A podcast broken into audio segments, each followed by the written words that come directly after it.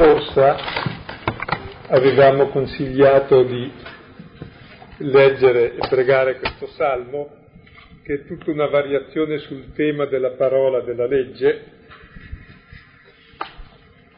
sostituendo al termine parola legge la parola Vangelo o Gesù Cristo, per entrare nel mistero di cosa significa davvero il Vangelo il Vangelo Gesù Cristo significa almeno quel che significa la legge, cioè la vita. E la legge era la vita come promessa. Il Vangelo e Gesù Cristo è la vita come realtà, come dono. Ecco, l'avevamo detto perché tante volte noi cristiani il Vangelo diciamo di conoscerlo, ma non sappiamo che il Vangelo è davvero questione di vita e di morte, cioè il Vangelo è la vita. Allontanarsi dal Vangelo, allontanarsi da Cristo è cadere nella non vita.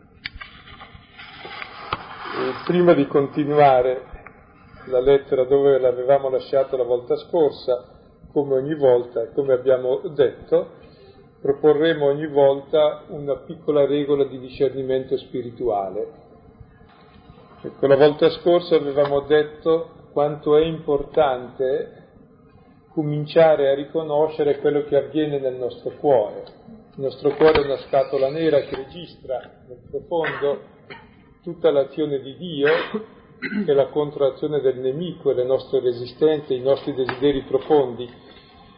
E in genere non siamo coscienti di cosa avviene. Fare l'esame di coscienza vuol dire prendere coscienza di quel che c'è dentro.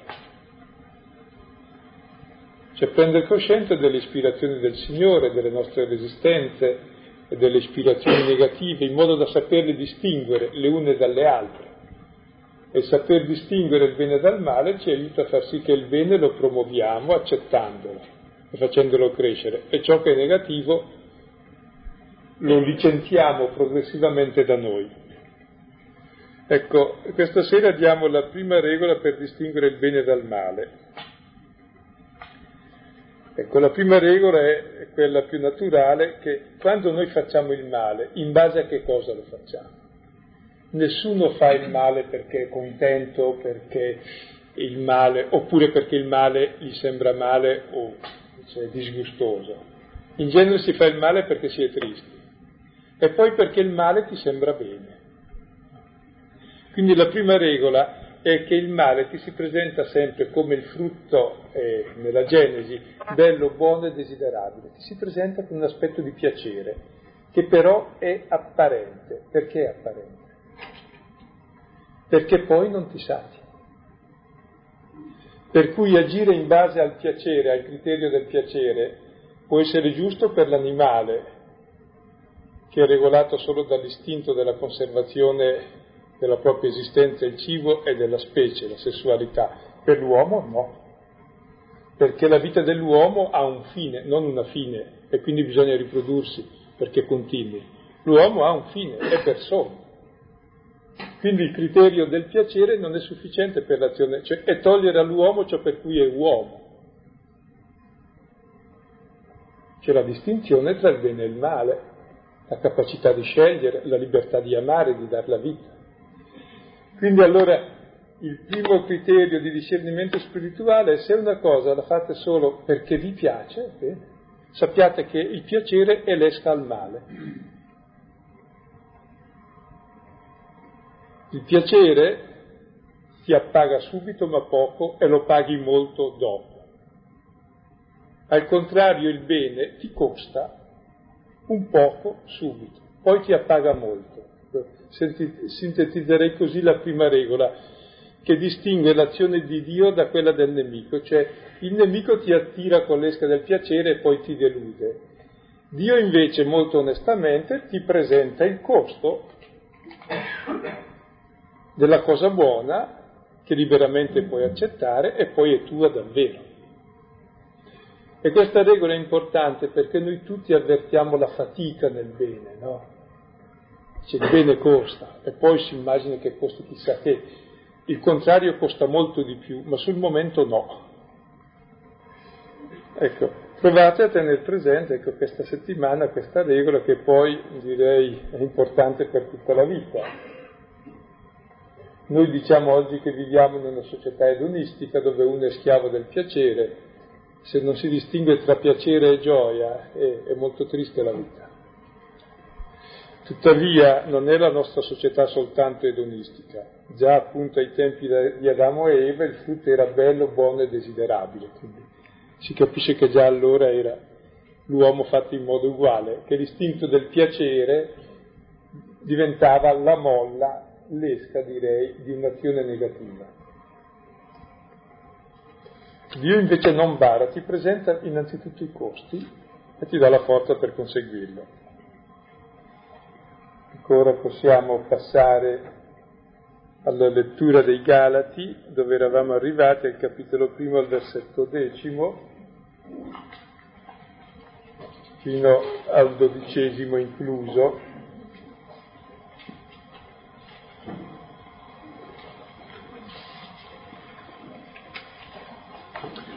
Forse è utile dire un po' l'antefatto prima di leggerla, in modo che così entriamo più facilmente. Paolo sta scrivendo ai Galati perché stanno abbandonando il Vangelo. Loro venivano dal paganesimo, avevano scoperto la fede in Gesù Cristo che salva, avevano capito l'amore di Dio nel crocifisso e avevano capito che accettare questo amore e questa la fede è la nostra vita e la nostra salvezza. Questa è l'essenza del Vangelo per tutti. Però erano arrivati dei giudaizzanti che dicevano sì sì è vero che è Cristo che vi salva, ma vi dirò che c'è qualcosa di meglio. Per essere sicuri della salvezza cominciate a fare qualcosa di più, per esempio a farvi circoncidere, a osservare certe regole alimentari, osservare certe leggi, in modo che siete più bravi cristiani, perché così vi salvate meglio. Allora Paolo dice, Insomma, o vi salva Cristo o vi salvate da soli. Se voi credete che è la legge a salvarvi, il vostro essere bravi, voi distruggete il Vangelo, perché il Vangelo è che Dio ti salva per pura grazia e per puro amore. Come uno non può avere due padri, così la tua salvezza non può avere due principi. E allora eh, la lettera ai Galati, dicevamo le volte scorse, ci aiuta a riflettere sull'essenza del Vangelo, che è il comprendere che è soltanto l'amore gratuito di Dio che ci salva. E i suoi avversari però facevano anche delle calunnie alle quali Paolo cerca di rispondere con questa lettera, cioè dicevano Paolo parla così perché? Perché vuol persuadere a calappiare le persone, abbassa il costo del Vangelo così fa tanti proseliti perché a lui piace fare proseliti. Che garanzie dà che il suo Vangelo è vero? Come fa a saperlo? Ecco, oggi eh, Paolo inizia l'argomentazione che poi svilupperà, nella quale dimostra come il suo Vangelo è vero. E oggi comincia a dire che è vero dicendo che l'ha ricevuto direttamente da Gesù Cristo. E poi vedremo perché. Dalla lettera ai Galati, capitolo primo, versetti decimo, undicesimo, dodicesimo. Adesso dunque voglio persuadere gli uomini o Dio, oppure cerco di compiacere gli uomini. Se ancora compiacessi gli uomini non sarei schiavo di Cristo. Vi notifico infatti, fratelli, l'Evangelo annunciato da me non è secondo gli uomini Neppure infatti io da parte d'uomo l'ho ricevuto, né sono stato ammaestrato, ma per rivelazione di Gesù Cristo. Con queste parole Paolo inizia la sua risposta a chi obietta che il suo Vangelo non è vero, perché innanzitutto da dove l'ha ricevuto? I primi apostoli hanno visto direttamente il Signore, lui non l'ha visto. Punto primo. Punto secondo, anche quando anche l'avesse visto, non è che per caso imbroglia, sono i problemi fondamentali che anche noi ci poniamo col Vangelo. È vero il Vangelo? Cioè chi dice racconta la verità? oppure racconta delle bugie. Come, come faccio a esserne sicuro? Ecco, Paolo risponde dicendo, prima risponde alle accuse, ecco dicendo che non sono vere, poi dirà la volta successiva perché non sono vere dando le prove storiche, cioè lui si è confrontato con nessuno sul suo Vangelo, l'ha annunciato dopo eh, la visione di Damasco, l'ha annunciato direttamente senza andare a Gerusalemme a informarsi presso nessuno. E cosa vuol dire? Vuol dire che là in quella visione ha avuto esattamente la conoscenza del Vangelo, se no avrebbe dovuto andare a informarsi di che cos'era il Vangelo. E poi è salito a Gerusalemme dopo tre anni, però non è salito per essere convalidato o perché l'hanno richiamato all'ordine, ma dice sono salito spontaneamente io, vedremo, per far visita a Pietro, ma non, non abbiamo neanche parlato di queste cose, c'era troppo breve il tempo. Quindi il Vangelo che io vi annuncio, dice, l'ho avuto direttamente per rivelazioni di Gesù Cristo. E allora ci fermeremo alla fine eh, su cosa significa avere il Vangelo per rivelazione diretta di Gesù Cristo. Il Vangelo è rivelazione di Gesù Cristo, sia per Paolo sia per noi.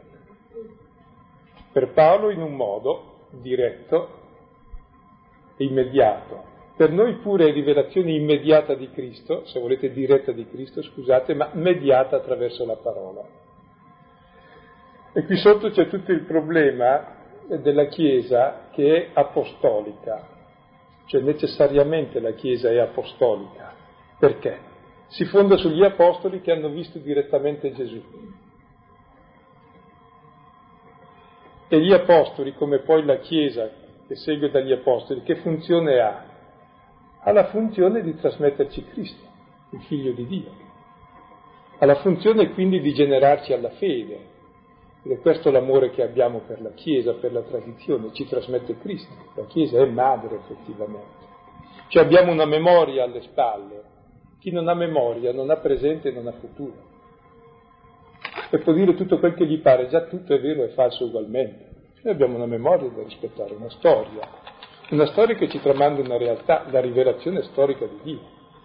E noi entriamo in questa rivelazione storica attraverso la storia, attraverso la tradizione, apostolica. Se neghi questa, va bene, puoi dire tutto quel che vuoi su Cristo, ma sono fantasie tue.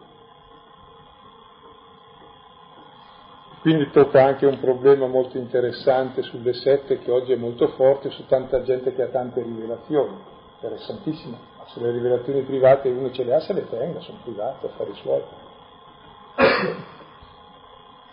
Quelle pubbliche sono già finite tutte con Gesù Cristo, nell'ascensione. Dio non ha più nulla da dire dopo, ha già rivelato tutto. Poi può dire qualcosa a qualcuno per confermare quelle cose che ha già detto, per aiutarlo nella sua fede, ma non sono più cose pubbliche, non so se intuite. Ah, ci entreremo meglio. E prima comunque Paolo risponde alle accuse, ecco, vediamo la prima parte del primo versetto, dove Paolo dice, Adesso dunque voglio persuadere gli uomini, Dio, oppure cerco di compiacere gli uomini. Paolo ha appena detto che sia anatema, sia maledetto, esposto al fuoco, al giudizio, al giudizio di Dio che poi è la misericordia, ma cioè dice è totalmente fuori e solo la misericordia di Dio lo può salvare, chiunque cambia il Vangelo o chiunque vuole anche migliorarlo. Il Vangelo non ha bisogno né di essere cambiato né migliorato, è l'annuncio del Figlio di Dio che mi ha amato e ha dato se stesso per me. E questa è la mia salvezza. E non c'è nessun'altra legge da osservare, se non il comandamento dell'amore, che deriva esattamente dal fatto che Lui mi ha amato e mi rende possibile amare. Poi è chiaro che chi ama osserva la legge, ma osserva la legge paradossalmente non per salvarsi, ma perché è salvato. È chiaro che chi ama non uccide, ma non per osservare la legge, perché chi ama non uccide. È chiaro che chi ama sua moglie non fa adulterio, ma non perché è una legge, perché ama sua moglie. Cioè ciò che alla legge è impossibile è realizzato dall'amore. È chiaro che chi ama non parla male, non mente, non frode, non ruba. Quindi osserva realmente la legge ma non è salvo perché osserva la legge. Siccome è salvo e amato, può amare e può osservare la legge. Quindi come vedete è capovolto il discorso. E il problema per sé era grosso ai tempi eh, di Paolo e anche oggi dovremmo intuire quanto è grosso nella nostra epoca, perché diventare cristiani, siccome i primi cristiani erano ebrei, voleva dire diventare ebreo anche, perché la legge e la promessa era per gli ebrei. E quindi volevano imporre, oltre appunto il comandamento dell'amore, volevano imporre le leggi ebraiche, dalle circoncisioni, dagli alimenti, dei calendari, una legge in fondo che ti separasse dagli altri, in modo che noi siamo diversi. Noi siamo i buoni salvati e queste leggi tra l'altro ci garantiscono che siamo bravi salvati e diversi. Mentre le altre leggi, in fondo quelle dell'amare Dio e il prossimo non rubare, le paghiamo solo e non ci sentiamo particolarmente bravi per molti motivi. Prima di tutto perché ci accorgiamo di far fatica a osservarle, secondo di trasgredirle molto e quindi ci sentiamo come tutti gli altri peccatori e bisognosi di misericordia. E allora Paolo dice adesso io dicendovi queste cose non voglio persuadere gli uomini, cioè voglio dire non è che lui ha predicato un Vangelo libero dalla legge semplicemente così per persuadere la gente, perché dice, vedete, eh,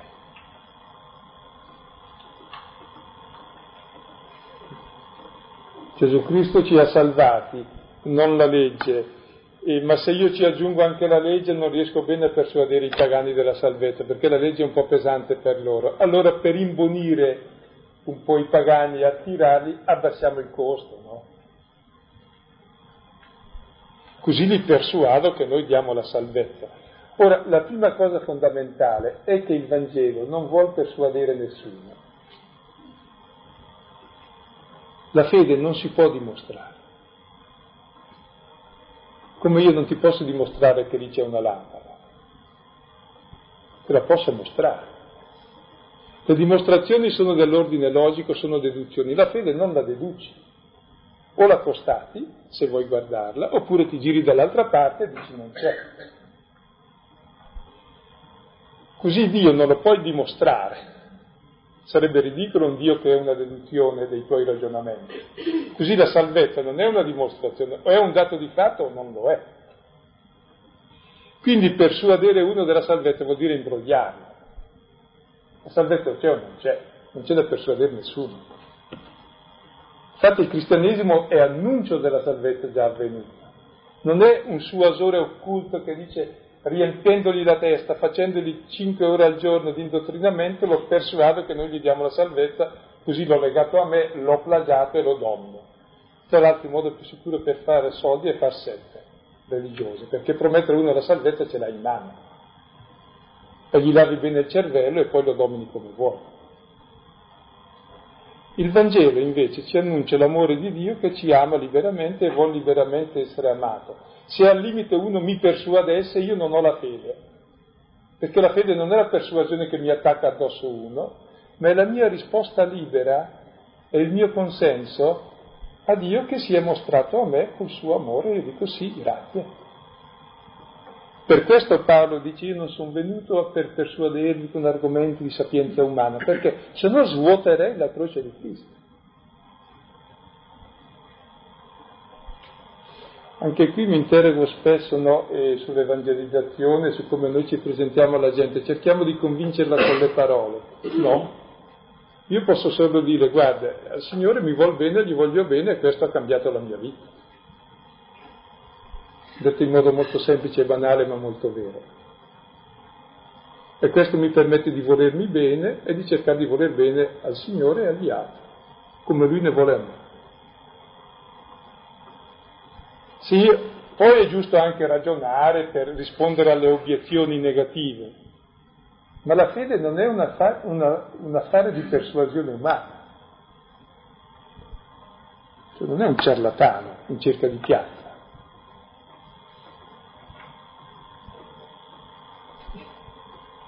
È solo la testimonianza di un fatto che uno liberamente può accettare ed è il gesto massimo di libertà dire sì a questo amore di Dio che lui stesso ti mostra.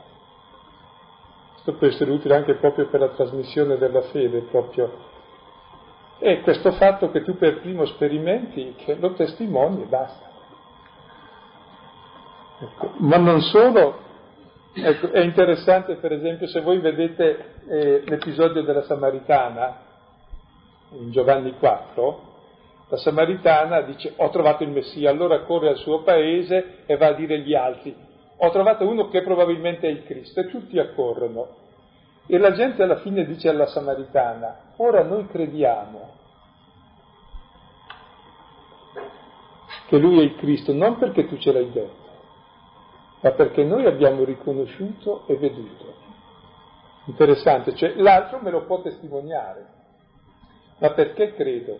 Non perché lui me l'ha detto o perché lui mi ha persuaso, ma perché io l'ho riconosciuto.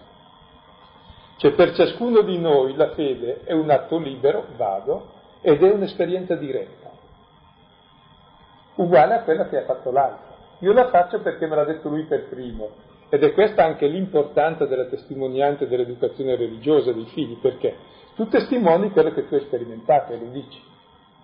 Dopo però tocca a lui fare la stessa esperienza, insomma, io posso mangiare ma non al posto di un altro. Posso dirgli guarda questo cibo è buono, se vuoi mangialo anche tu. Quindi il Vangelo non è questione di persuadere o di mostrare, ma di mostrare, di annunciare, di testimoniare e contemporaneamente di esperienza diretta. Qui possiamo chiederti allora cos'è per noi in effetti il Vangelo, che esperienza diretta abbiamo dell'amore di Cristo per noi. E questa è la buona notizia della mia vita, è questo che mi cambia la vita. Oppure sono tante altre cose. Pensavo un riferimento mm, preciso al Vangelo, Vangelo di Marco nel caso, che rende anche visivamente forse questo discorso appunto si diceva, diceva Silvano che c'è una certa immediatezza eh, della, della, presenza del Signore, dell'azione del Signore, presenza e azione di salvezza, attraverso la mediazione, unicamente attraverso la mediazione della parola. Però l'Evangelo è questa rivelazione diretta. Ecco, mi viene in mente del Vangelo di Marco, al capitolo primo, il primo miracolo compiuto da Gesù. Uscito dalla sinagoga, Gesù subito si reca, su invito, si reca presso la casa di Simone, perché sua suocera era malata. La prende per mano, la rialza, era colpita, affetta da una grande febbre, si rialza, risorge e gli serviva. Al termine dello stesso capitolo è raccontato l'episodio di un lebroso che si mette davanti a Gesù e chiede di essere sanato. Gesù lo prende per mano e lo risana, lo monda. Ecco, è questo contatto diretto, il tocco diretto, direi fisico, ecco, visivamente, che diventa guarigione, diventa salvezza. E poi è interessante allora in cosa consiste l'annuncio del Vangelo, ancora in Marco, se voi guardate l'indemoniato di Gerasa che vuole stare con Gesù dopo essere guarito, Gesù cosa gli dice? Eh, Marco 5,19, vai e annuncia ciò che il Signore ha fatto per te e la misericordia che ti ha usato. Cioè l'annuncio del Vangelo è la testimonianza dell'esperienza che tu stesso in prima persona hai fatto e la annunci, cioè la testimoni, la fai vedere, non la dimostri, la mostri. Che prima eri così, eri tra i sepolcri, nudo che ti percotevi, facevi dal male a te e agli altri, ora sei tranquillo, sano di mente, vuoi bene a te e agli altri. È questo che mostri. E questa è la misericordia che il Signore mi ha usato, è stato l'incontro con Lui. Se vuoi farlo, anche tu. E questo è l'annuncio che posso fare. Ma andiamo avanti perché siamo solo alla prima parola, persuadere gli uomini. 10A, 10B. Se ancora compiacessi gli uomini, ancora? Sì. non sarei schiavo di Cristo. Abbiamo lasciato però indietro come si può persuadere Dio. Ecco, e in realtà noi vogliamo molto persuadere Dio. Eh, come dice Matteo, non fate come i pagani, Matteo 6,7, che a forza di parole vogliono piegare Dio. Provate a vedere se le nostre preghiere normalmente non sono un sistema per persuadere Dio, per accalappiare Dio perché faccia la nostra santissima volontà. Noi vogliamo che tu faccia ciò che noi ti chiediamo. Questa è la norma delle nostre preghiere, per cui Dio è la nostra volontà, cioè le nostre paure, tutto sommato. E a quello vogliamo piegare anche Dio, questa si chiama magia. E normalmente, istintivamente, la nostra religiosità è di questo tipo. Perché riteniamo che Dio sia cattivo e dobbiamo imbonirlo, tenerlo buono con le nostre preghiere, le nostre pratiche buone. Anzi, è l'essenza della religione. della religiosità naturale, che è il contrario della fede, che è l'abbandono all'amore di Dio perché ti senti figlio. Ed è interessante, questa è la, è la cosa più dura per Dio, Malachia 3, 13 seguenti se non sbaglio, e Dio dice voi andate dicendo una cosa dura contro di me, ma cosa abbiamo contro di te? E Dio dice è dura. Andate dicendo che vantaggio ne abbiamo noi a osservare la tua legge e le tue parole. Cioè, cosa vuol dire? Noi cerchiamo da Dio dei vantaggi per noi. Questa è la cosa dura per Lui, perché non cerchiamo Lui. A noi non ce ne frega niente di Lui che ci vuol bene. E da Lui vogliamo solo dei vantaggi con le nostre cose, con le nostre opere buone, con le nostre preghiere, invece di chiedere di essere uniti a Lui e di rispondere al suo amore e di vivere da figli. Questa è la cosa dura. E direi a questa religiosità naturale, per cui Paolo era rimproverato di voler persuadere Dio dicendo io ho questa opinione che bisogna eh, non circoncidere, non osservare la legge, e poi ho detto sia anatema perché così mi appello a Dio stesso cercando di tirare Dio dalla mia parte. Ecco, e quindi Paolo si difende da questa posizione, non voglio tirare Dio dalla mia. È proprio l'essenza del Vangelo ciò che vado dicendo. Perché dice, se io cercassi di compiacere gli uomini, non sarei schiavo di Cristo. Una volta compiaceva gli uomini, ma ora non più. Il profeta non compiace molto l'uomo. È la prima regola del discernimento spirituale. Il nemico ti dà un piacere immediato, ti adesca per poi ammazzarti. E Dio invece, semplicemente siccome ti trovi nel male, denuncia il tuo male perché tu lo riconosca e ne esca. Così il profeta è uno che accarezza poco le tue orecchie. Ti dice dove sbagli. Perché? Perché tu ti converta. E allora Paolo è ben cosciente che il suo voler e togliere la legge dal Vangelo, l'osservanza della legge, non è per piacere agli uomini, così almeno gli uomini, sai, si adattano meglio, facciamo a misura più umana il Vangelo, no, no, è l'essenza del Vangelo, perché ciò che Paolo fa è presentare lo scandalo dalla, della croce, cioè siamo salvati dall'amore gratuito di Dio e accettare questo amore gratuito di Dio come principio unico della propria vita è più difficile che fare i bravini. Perché contraddice quello che è il nostro istinto profondo di autoaffermazione davanti a Dio, che sotto nasconde l'ipotesi che Dio sia cattivo e dobbiamo affermarci, difenderci da Lui, è l'antagonista nostro. Questo è il peccato dell'autoaffermazione. È il non conoscere Dio, è il non conoscere chi siamo noi, suoi figli. E Paolo allora non è che vuol compiacere agli uomini togliendo le leggi giudaiche, vuol semplicemente portare davanti a questo scandalo radicale del cristianesimo che o ci salva l'amore gratuito di Dio o siamo perduti. Poi vedremo, questo non vuol dire che poi si trasgredisce la legge, chiaramente.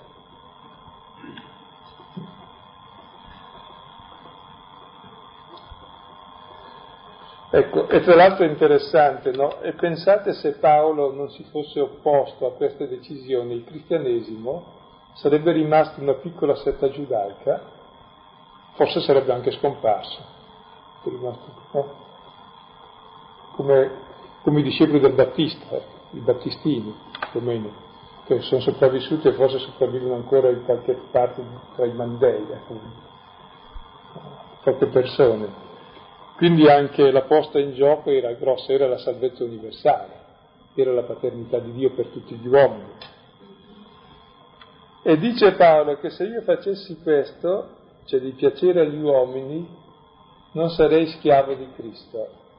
Cioè chi vuol piacere agli uomini diventa schiavo degli uomini.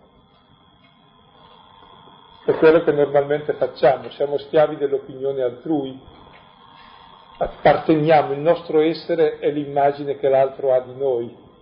Allora dobbiamo dargliela buona e adeguata. Quelli sono pagani, gli diamo questa immagine, poi quando sono con giudei gliene do un'altra.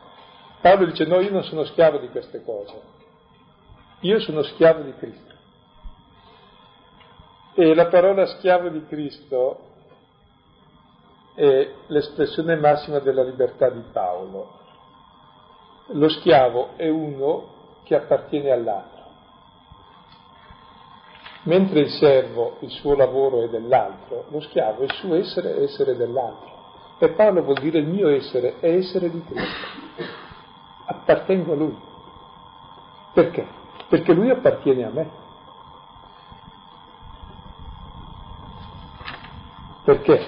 Il suo essere è essere per me. Allora in questa schiavitù per Cristo si esprime il massimo della risposta di amore. Lui per primo si è fatto schiavo, appartiene a me. Il mio diletto è per me, dice il cantico dei cantici. E io sono suo e lui è mio. Questa appartenenza reciproca con Cristo direi è il centro della vita di Paolo e dell'osservanza di tutta la legge ed è la più bella definizione del cristiano. Il cristiano chi è? È uno che appartiene a Cristo, come Cristo appartiene a lui. Per l'essere Dio è importante, no? È la relazione. Chi è di nessuno non esiste. Tut- ognuno vuole essere di qualcuno. Ecco, Paolo è di Cristo. E questa è la sua libertà.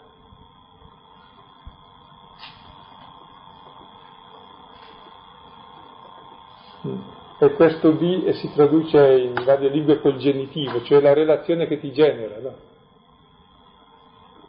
Esisti come tale perché sei suo. È il mistero più profondo della vita cristiana che è appunto l'amore per il Signore che per primo ci ha amati e ha dato se stesso per noi. E tutta la nostra vita è una risposta a questo amore che poi si traduce in amore del prossimo. E sotto la parola schiavo di Cristo, ecco, eh, tenete presente la scena di Giovanni 13 di Gesù che si fa schiavo, lava i piedi. Pure il brano di domenica scorsa di Gesù che dice che non è venuto per essere servito ma per servire e dare la vita per tutti. Cioè Gesù è il Signore proprio perché si è fatto servo e schiavo, perché è uno che ama e si dona totalmente a noi. E allora la vita è un diventare come Lui, uguali a Dio.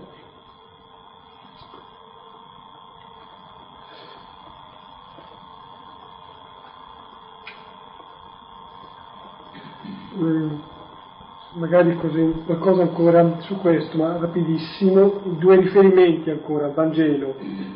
Eh, servire tanti invece che uno, nel caso Gesù Cristo, essere schiavo non di Gesù Cristo ma di tanti è il Vangelo di Marco che abbiamo citato prima, Vangelo di Marco capitolo quinto.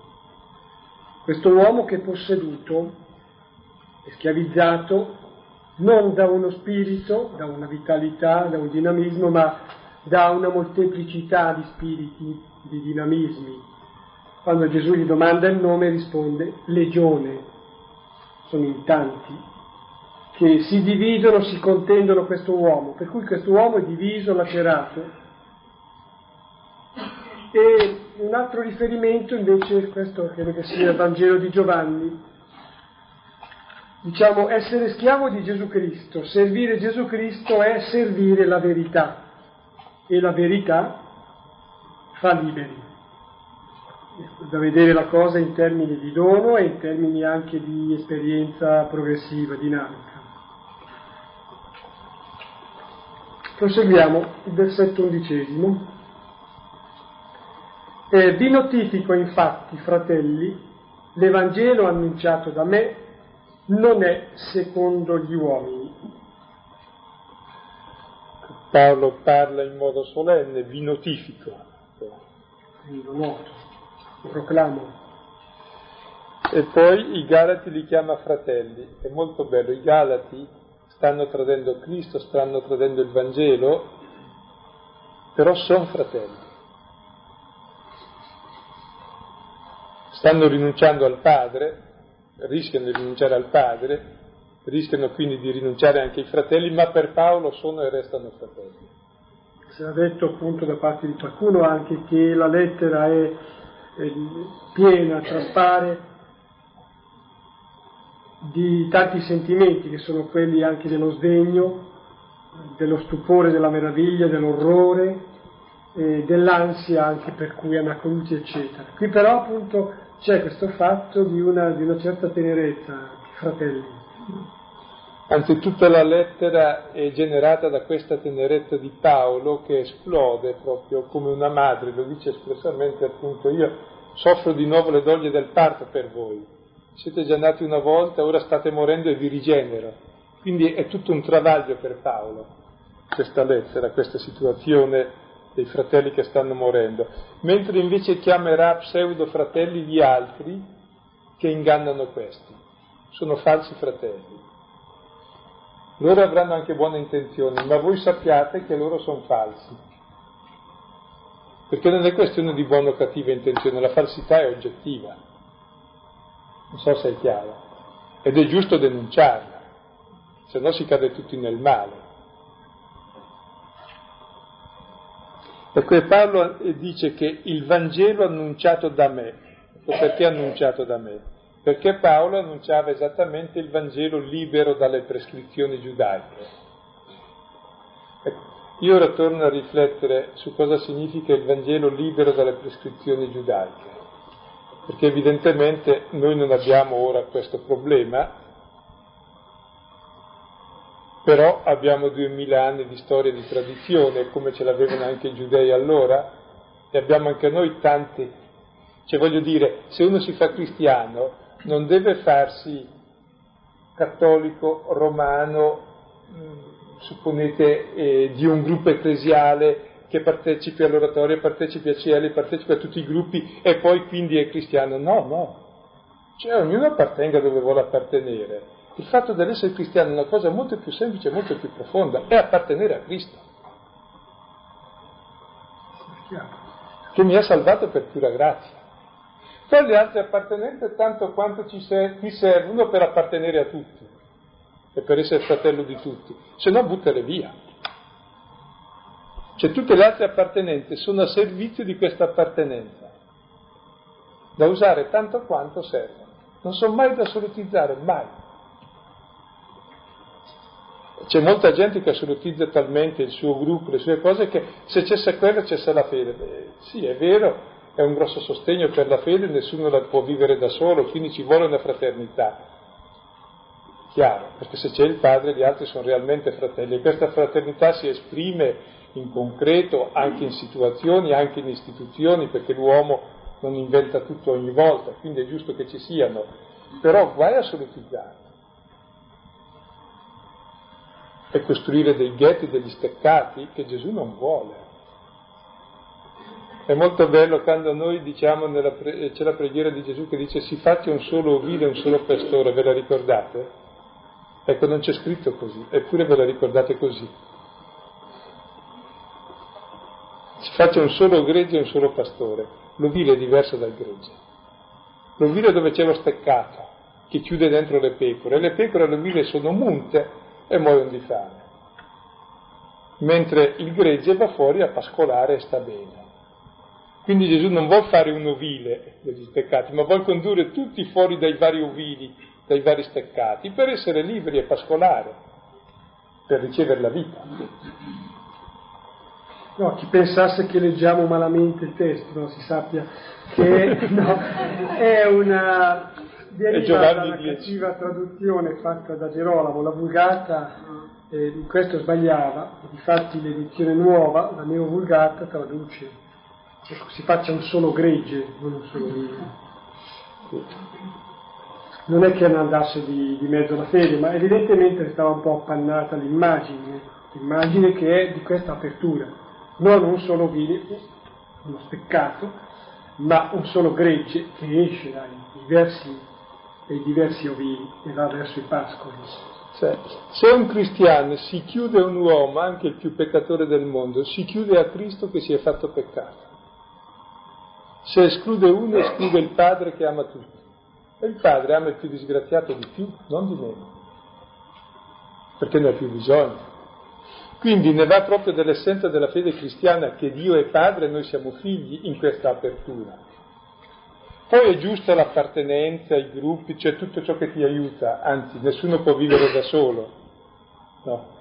Se uno non vive, non ha una famiglia, per esempio, è chiaro che cioè, vive, vive, l'amore fraterno in una famiglia, sia l'una o l'altra, ecco. Però è importante questa ampiezza, cioè quel che vivi coi tuoi è ciò che ti aiuta a vivere lo stesso sentimento di amore e di libertà verso tutti. E se escludi uno, escludi Cristo. Questo è il Vangelo annunciato da Paolo, che è il Vangelo, che Dio è Padre e noi siamo figli, il Vangelo della grazia, della passione di Dio per l'uomo, di un Dio che muore in croce per noi. Ecco, questo Vangelo non è secondo gli uomini, perché nessun uomo ha mai inventato un Dio così. Abbiamo tutti inventato un Dio diverso e ci sforziamo sempre di farlo diverso e di chiuderlo dentro sempre nei nostri recinti e di incapsularlo e di, e di colorarcelo con i nostri pastelli più o meno secondo il nostro gusto, dicendo che è questo. Giusto fare anche i pastelli se uno gli piacciono. Ecco, Dio è più grande di tutte le nostre. Ecco, allora Paolo parla di questo suo Vangelo annunciato da lui, il Vangelo della libertà dei figli, cioè dell'amore del Padre, non è proprio secondo gli uomini, non è a misura d'uomo, tutti gli altri Vangeli sono a misura d'uomo. Questo è un Vangelo che sconvolge, che rompe tutte le barriere, tutte le supposizioni, e dei credenti e degli atei, e dei cristiani e dei non cristiani, e che ci tiene sempre aperti a tutti i fratelli, cercando in tutti il Signore e il Signore in tutti.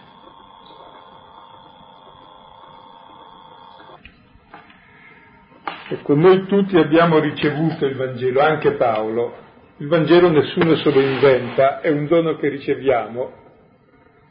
Ecco, qui se lo inventa si è fatto il suo idoletto e ce n'è tanti.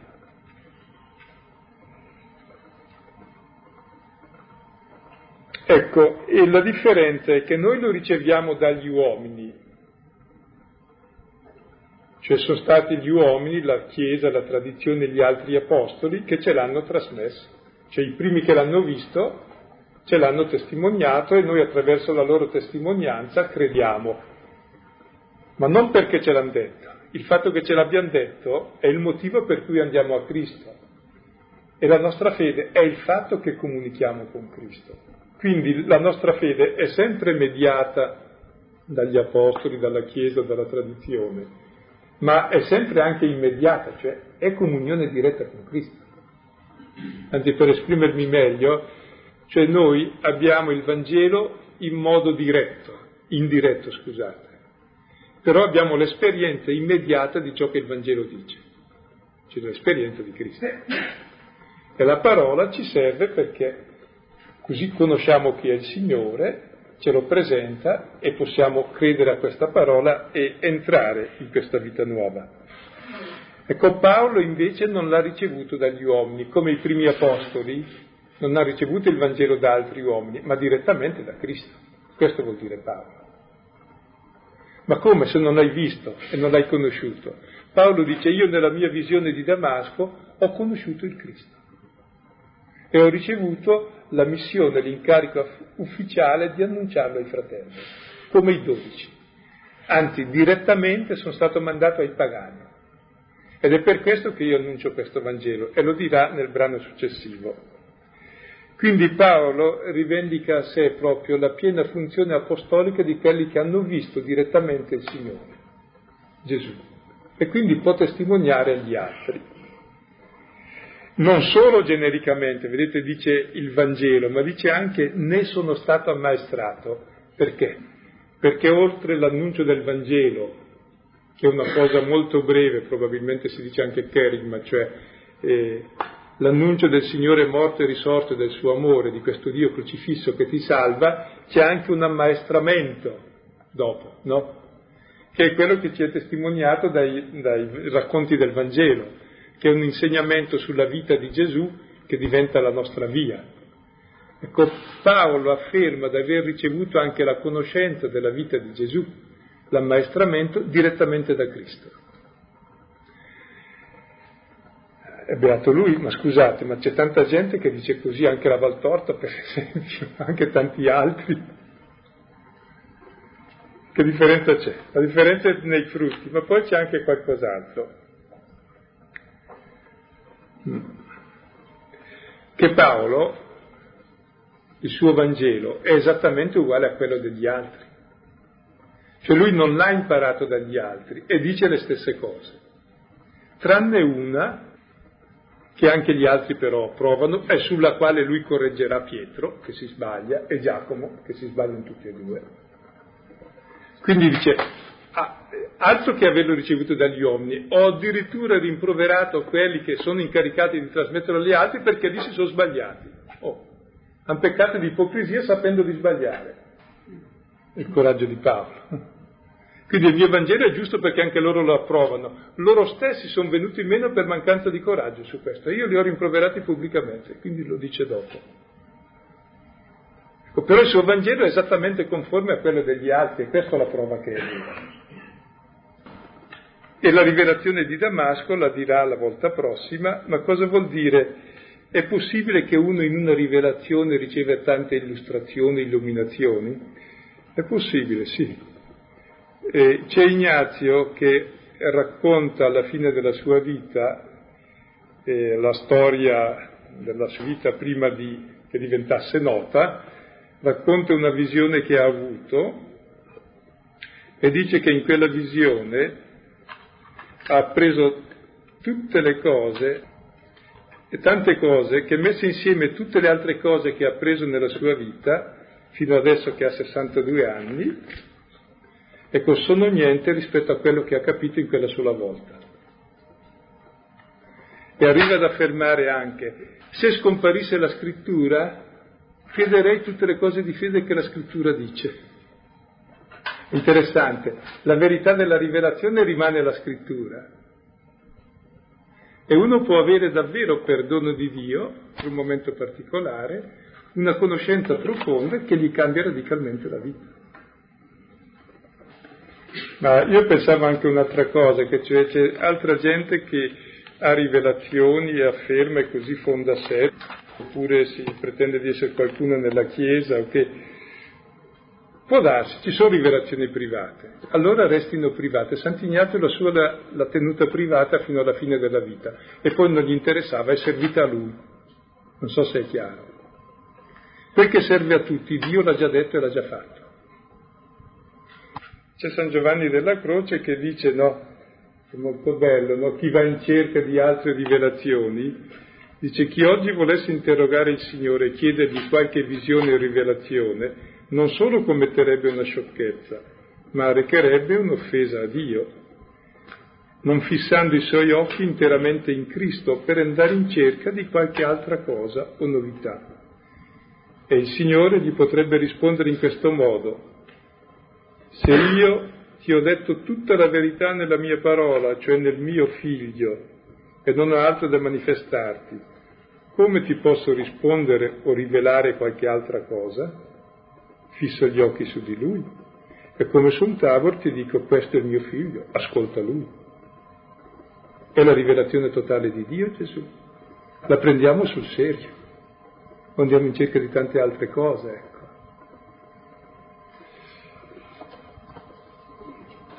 Poi Dio le può concedere appunto, ma allora le concede e non si possono chiedere, si devono misurare sul Vangelo e hanno quel valore privato che ognuno può riconoscergli, certamente ce l'ha per chi ce le ha.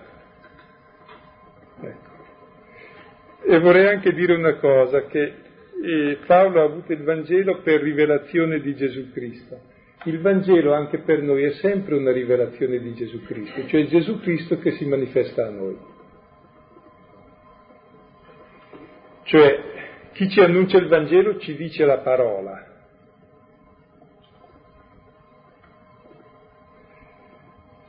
Ma è Gesù Cristo che in quella parola è presente ed apre il mio cuore ad accoglierla, se no come faccio a credere? Mica sono scemo, uno viene a dirmi che uno duemila anni fa è morto in croce per me ed è risorto. Come faccio a crederci?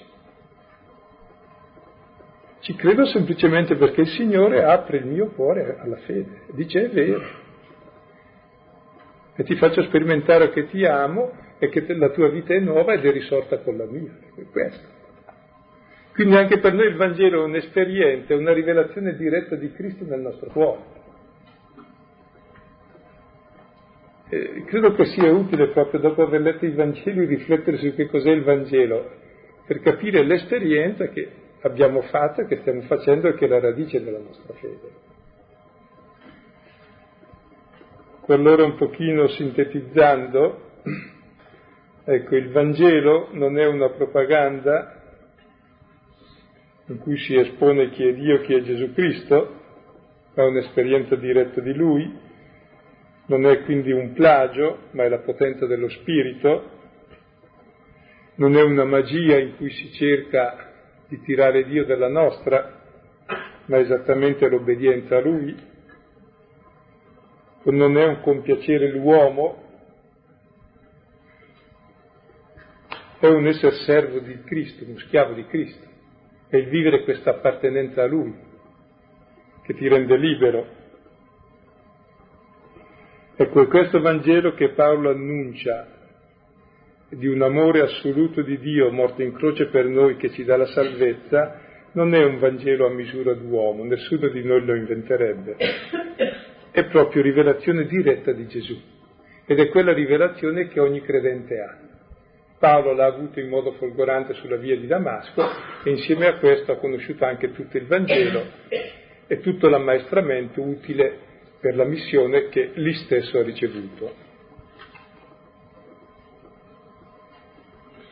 Fermiamo qui la lettura, ci fermiamo un momento, magari ripercorrendo il testo o ripercorrendo soprattutto quello che il testo ha ottenuto in noi di risonanza, di intuizione di questo brano con dei testi biblici o di altre lettere di Paolo sui quali potete tornare questa settimana Ecco, il primo punto è che il Vangelo non è una propaganda ma esperienza diretta del Signore. Vedete Giovanni 4, 29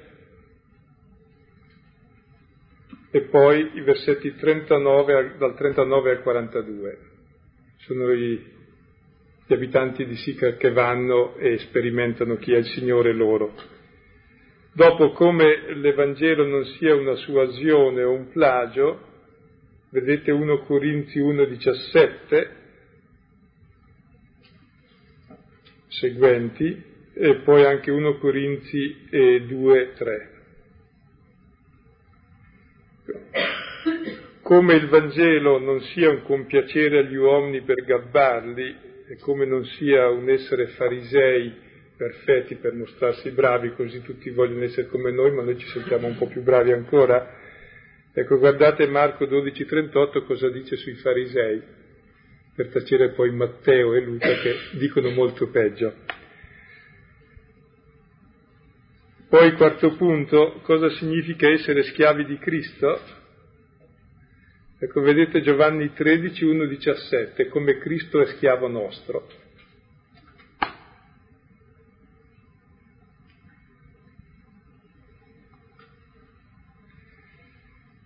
Ecco, come il Vangelo è rivelazione diretta di Gesù Cristo, vedete Atti 16-14, dove Paolo predica lungo il fiume a Filippi e dice che eh, Luca che il Signore aprì il cuore a Lidia per aderire alle parole di Paolo.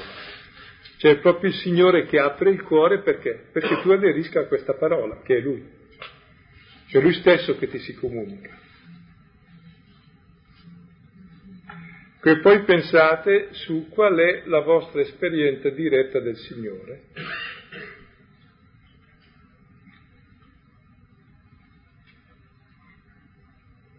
Cosa significa il Signore nella mia vita in concreto? Che cambiamento porta? Non dico che dimostrazioni che ragionamenti, anche quelli. Mi è in mente proprio questo Silvano terminava con questo invito per dire quali cambiamenti porta. Eh, mi è venuto in mente una, un racconto che avevo riferito già nel passato, tratto da quei libretti di De Mello.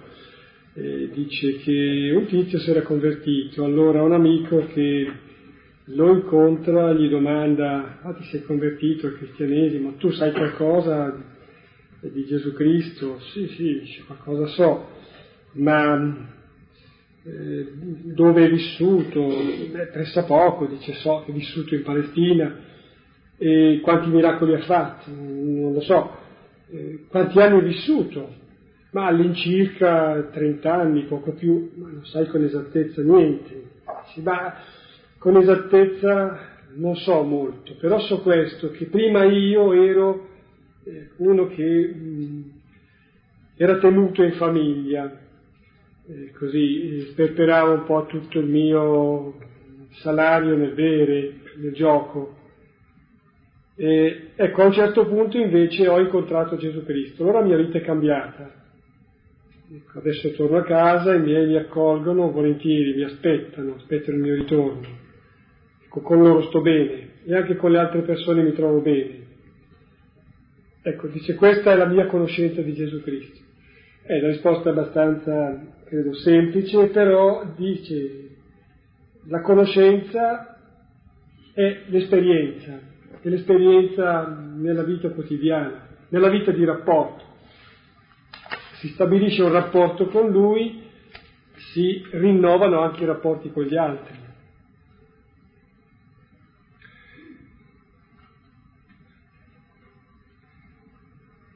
Ed è questo quello che intende dire Paolo in 1 Corinzi 2,4, quando dice che la mia parola e il mio messaggio non si basarono su discorsi persuasivi di sapienza, su dimostrazione, ma sulla manifestazione dello Spirito e della sua potenza, che si manifesta così nel cambiarti la vita. Spirito è come il vento, lo vedi dagli effetti, da come ti muove e dice Paolo che io sono venuto quindi in debolezza e con molta paura, perché sai, non dipende da noi questo.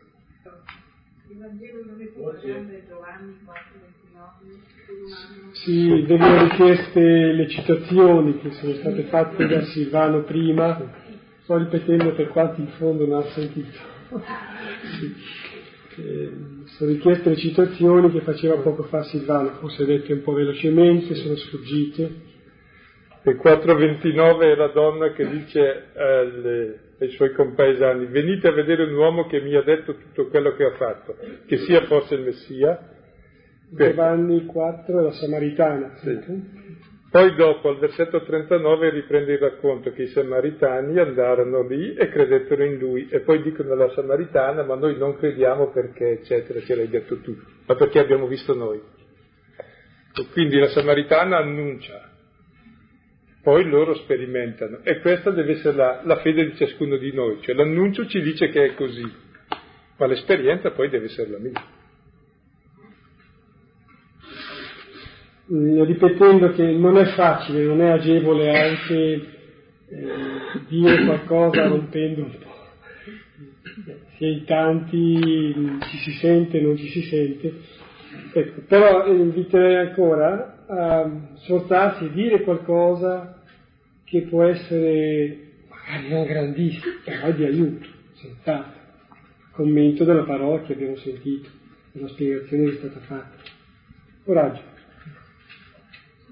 È difficilissimo per me, diciamo, parlare di questo perché forse sono un po' schiava delle persone invece di essere schiava di Cristo. Ovviamente eh, sono argomenti che avevo trattato magari con il sacerdote, nei catechesi, non così in modo approfondito, insomma, queste sono cose anche che in un certo senso ci, ci scioccano, rimani completamente sorpresa.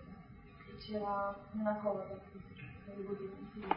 La prima è che quando si parlava di quando si faceva il male, lo si faceva perché ci sembrava di fare del bene e che aveva una parvenza di bello e di piacerissimo. Ecco, almeno come esperienza personale mia, visto che sono un essere umano, magari anche altro, almeno mi auguro, se no devo essere proprio un essere più cattivo di questo mondo, è che quando si fa del male, almeno io mi accorgo di fare del male, me ne accorgo, se lo faccio è perché ho paura di soffrire.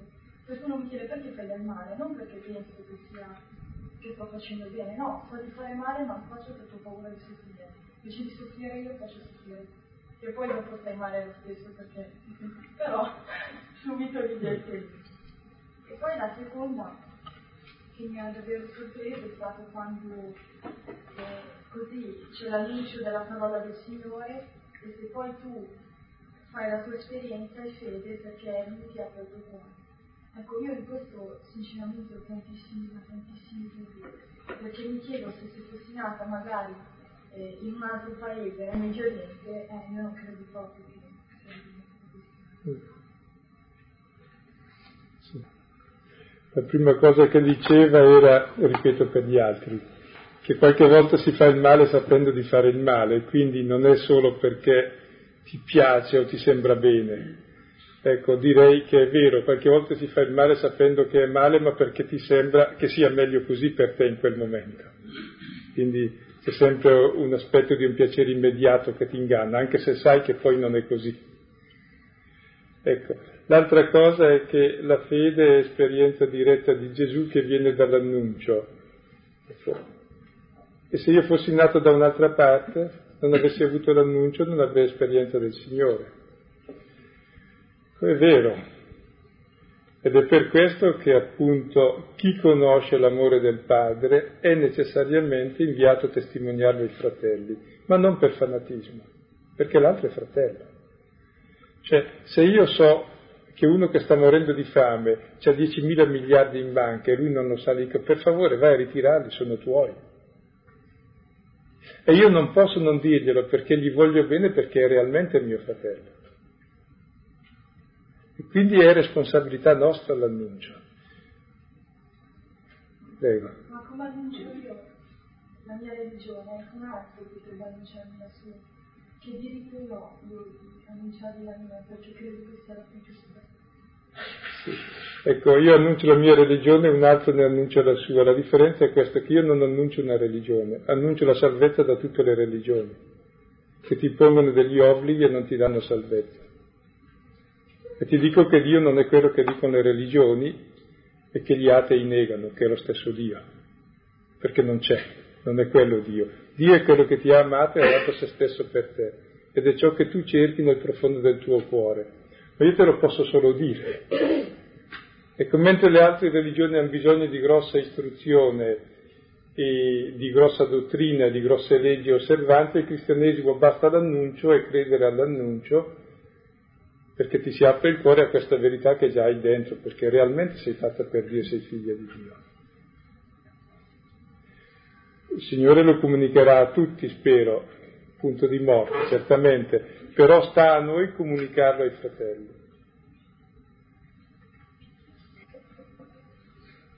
A proposito di questo discorso, ehm, a proposito di rivelazioni anche, eh, quelle che ha avuto Maometto, secondo te, sono rivelazioni, quelle sue di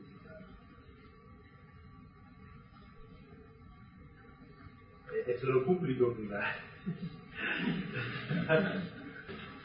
Se dovessi dare un giudizio teologico eh, devo distinguere, eh, dal punto di vista della fenomenologia delle religioni ci sono tantissime rivelazioni e tutti le possono avere.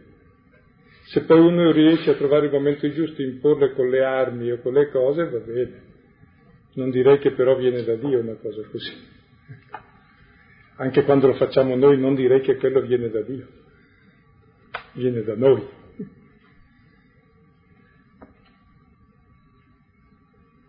Ma è difficile poi anche distinguere perché certamente il Signore si rivela al cuore degli uomini e anche di tutte le religioni. Eh. Chiaro, perché tutti siamo figli Però ugualmente tutti abbiamo il peccato e abbiamo bisogno di salvezza. Se diceva uno, la risposta ai testimoni diceva, ma se non credo neanche la mia religione che è vera, come faccio a credere alla tua?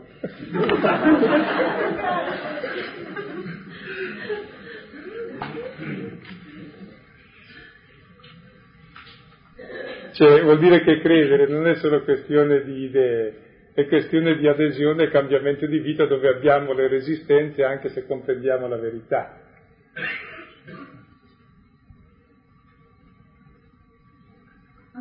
Molto il contrasto tra questa grandezza di questa esperienza personale con il fatto che poi la si può, la si può tradire, no? come appunto hanno fatto i Galati che sono passati all'altro campo, cioè loro appartenevano al campo del Signore. Ecco, cioè come si può fare per evitare questa cosa? Cioè perché praticamente questo annuncio, questo incontro con il Signore diventi sempre più, si espanda sempre di più nella nostra vita al posto di regredire.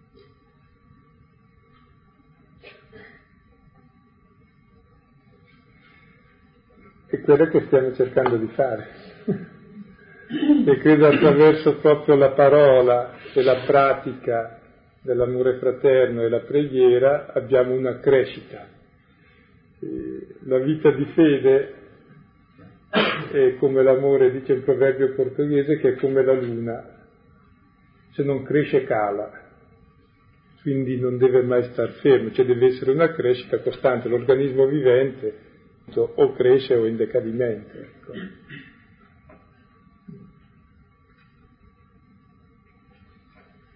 E qui è l'impegno della nostra libertà, e ci aiutiamo in questo. Il senso della comunità cristiana è proprio un aiutarsi a crescere in questa conoscenza, in questo amore del Signore e dei fratelli. Io la prima sera fatto abbastanza impressione sentire un messaggio da parte dei gesuiti che praticamente quello di grazia prima delle opere e non opere poi la grazia, che sarebbe poi il messaggio che hanno dato alla Chiesa Quindi niente, volevo dire soltanto questo. E volevo sentire poi la posizione che adesso hanno gesuiti nei confronti del luteranesimo e dei protestanti. Ma i gesuiti hanno sempre detto la stessa cosa. E la differenza è questa, e cioè i protestanti hanno ragione quando dicono che la fede e la salvezza sol- scusa, che la salvezza è soltanto grazia, dono e viene solo dalla fede, cioè dall'accettare questa grazia e questo dono. Qui hanno perfettamente ragione e nessuno ha mai dubitato. Se uno dubita di questo non è cristiano. La polemica era un'altra, che quindi non occorre fare le opere, questo è un errore. Che poi non è vero che l'hanno detto. Come non è vero che i cristiani, mentre i cattolici dicevano che i protestanti dicevano così, i protestanti dicevano che i cattolici dicevano che non è vero che è la fede che salva. In realtà non era così. Il motivo era una polemica eh, di altro tipo, molto più umana e molto più piatta piatta. E c'era la necessità, come sempre, della riforma della Chiesa, e la riforma si può fare in due modi. Il modo più bello è dire tu sei cattivo e cambia perché io sono bravo. E l'altro è quello di dire io sono peccatore e cercherò con la misericordia di Dio di cambiare e poi se vuoi farlo anche tu. Qui io comunque mi sento tuo fratello. Questa è la via che per sé ha seguito Ignazio con gli esercizi spirituali di persuadere ognuno di peccato, portare alla conversione sia il Papa sia i protestanti, cioè la riforma della Chiesa passa attraverso la parola di Dio applicata a me, non applicata agli altri. Applicarla agli altri, allora si usa la parola di Dio per giudicare, per condannare, per uccidere, e questo è contro il Vangelo. E invece la uso per giudicarmi e per esserne salvato, ecco. per pura grazia. Dopo è chiaro, e questa è interessante, se voi notate la lettera ai Galati, la vedremo, la prima parte parla della grazia e della fede, e se voi vedete i commenti protestanti commentano solo la prima parte. La seconda parte parla della vita filiale, che è il frutto della fede. Se hai la fede chiaramente vivi in modo diverso, Questa viene normalmente trascurata, invece è importante quanto è più della prima. Cioè se non c'è il frutto la pianta a cosa serve? Per bruciare. E invece la pianta serve proprio per dare quel frutto di cui vivi. Cioè se sei figlio, la prima parte, diventi fratello. E quindi non si possono separare. Ecco. E l'errore quando ci si separa, lo dicevamo la volta scorsa, è fare proprio come il cavallo del barone di Munchausen, dividerlo in due. Il suo cavallo si può, un altro normale non si può.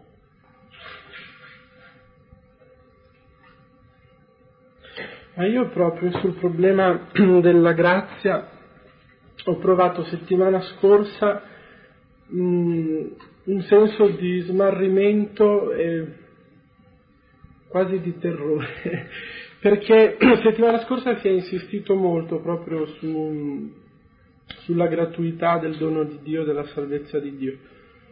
E sono, ho provato questo smarrimento, ma molto forte, e riflettendoci sopra, mh, proprio credo per il fatto che da un'altra parte ascolto una predicazione che insiste di più eh, sulle opere, che presenta la salvezza proprio come una conquista, una cosa che uno si deve guadagnare eh, con le opere. Quindi riflettevo questa sera eh, su quello che dice Paolo, che non cerca mh, mm, di compiacere gli uomini.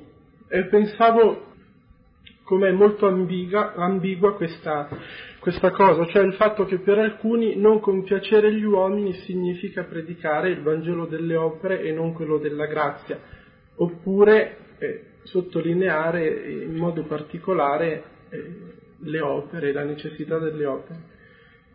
E niente, mi sono reso conto che alla fine diventa proprio una questione di fede, perché la predicazione dell'altro Vangelo insistente comunque è, è, condiz- è, condizionante, ciò che ascolti ti condiziona sempre. E niente, mi sono trovato settimana scorsa a vivere quasi un terrore, quasi una paura di dire ma allora che cosa è vero? Il dubbio che tu richiamavi proprio all'inizio questa sera, no? Quale Vangelo è vero, quale, quale non è vero? E mi sono reso conto che è proprio una questione di fede, o ci credi o non ci credi, di fronte al fatto della gratuità della salvezza è proprio la fede che è interpellata, no? Metti in discussione la tua immagine, il tuo modo di rapportarti anche a Dio. E niente ho fatto questa esperienza. Circa la predicazione, e noi preti chiaramente sbagliamo spesso, però bisognerebbe, sempre anzi, dice Filippo. Però, ecco, ecco, la grazia di Dio dovremmo riuscire a dire che bisognerebbe dire a uno quello un po' che gli manca, se non lo scoraggia troppo. Cioè uno che parla di fede di fede dice sì, la, mostrami, farei il discorso di Giacomo, anche i demoni credono ma tremano. O la tua fede diventa vita o stai imbrogliandoti. Perché c'è davvero la mia libertà, che accettare questo dono e vivere di questo dono. Dall'altra parte, se parla uno che insiste su questo, dice sì, ma tu non è che ti salvi per la tua buona volontà, perché o accetti che Cristo ti salva e ti ama, allora diventi libero, e allora puoi amare e essere libero, oppure non sei mai libero. Non so se è chiaro. Le cose vanno dette tutte e due. Ognuno dovrebbe un po' prendere quella che gli manca, non confermarsi in quella che ha buttando via l'altra, no? Se no si rende un cattivo servizio, quindi quel discernimento sta a noi, per questo le regole del discernimento spirituale sono utili proprio per leggere le reazioni della parola di Dio in noi. Concludiamo questa serie potremo andare avanti anche in seguito.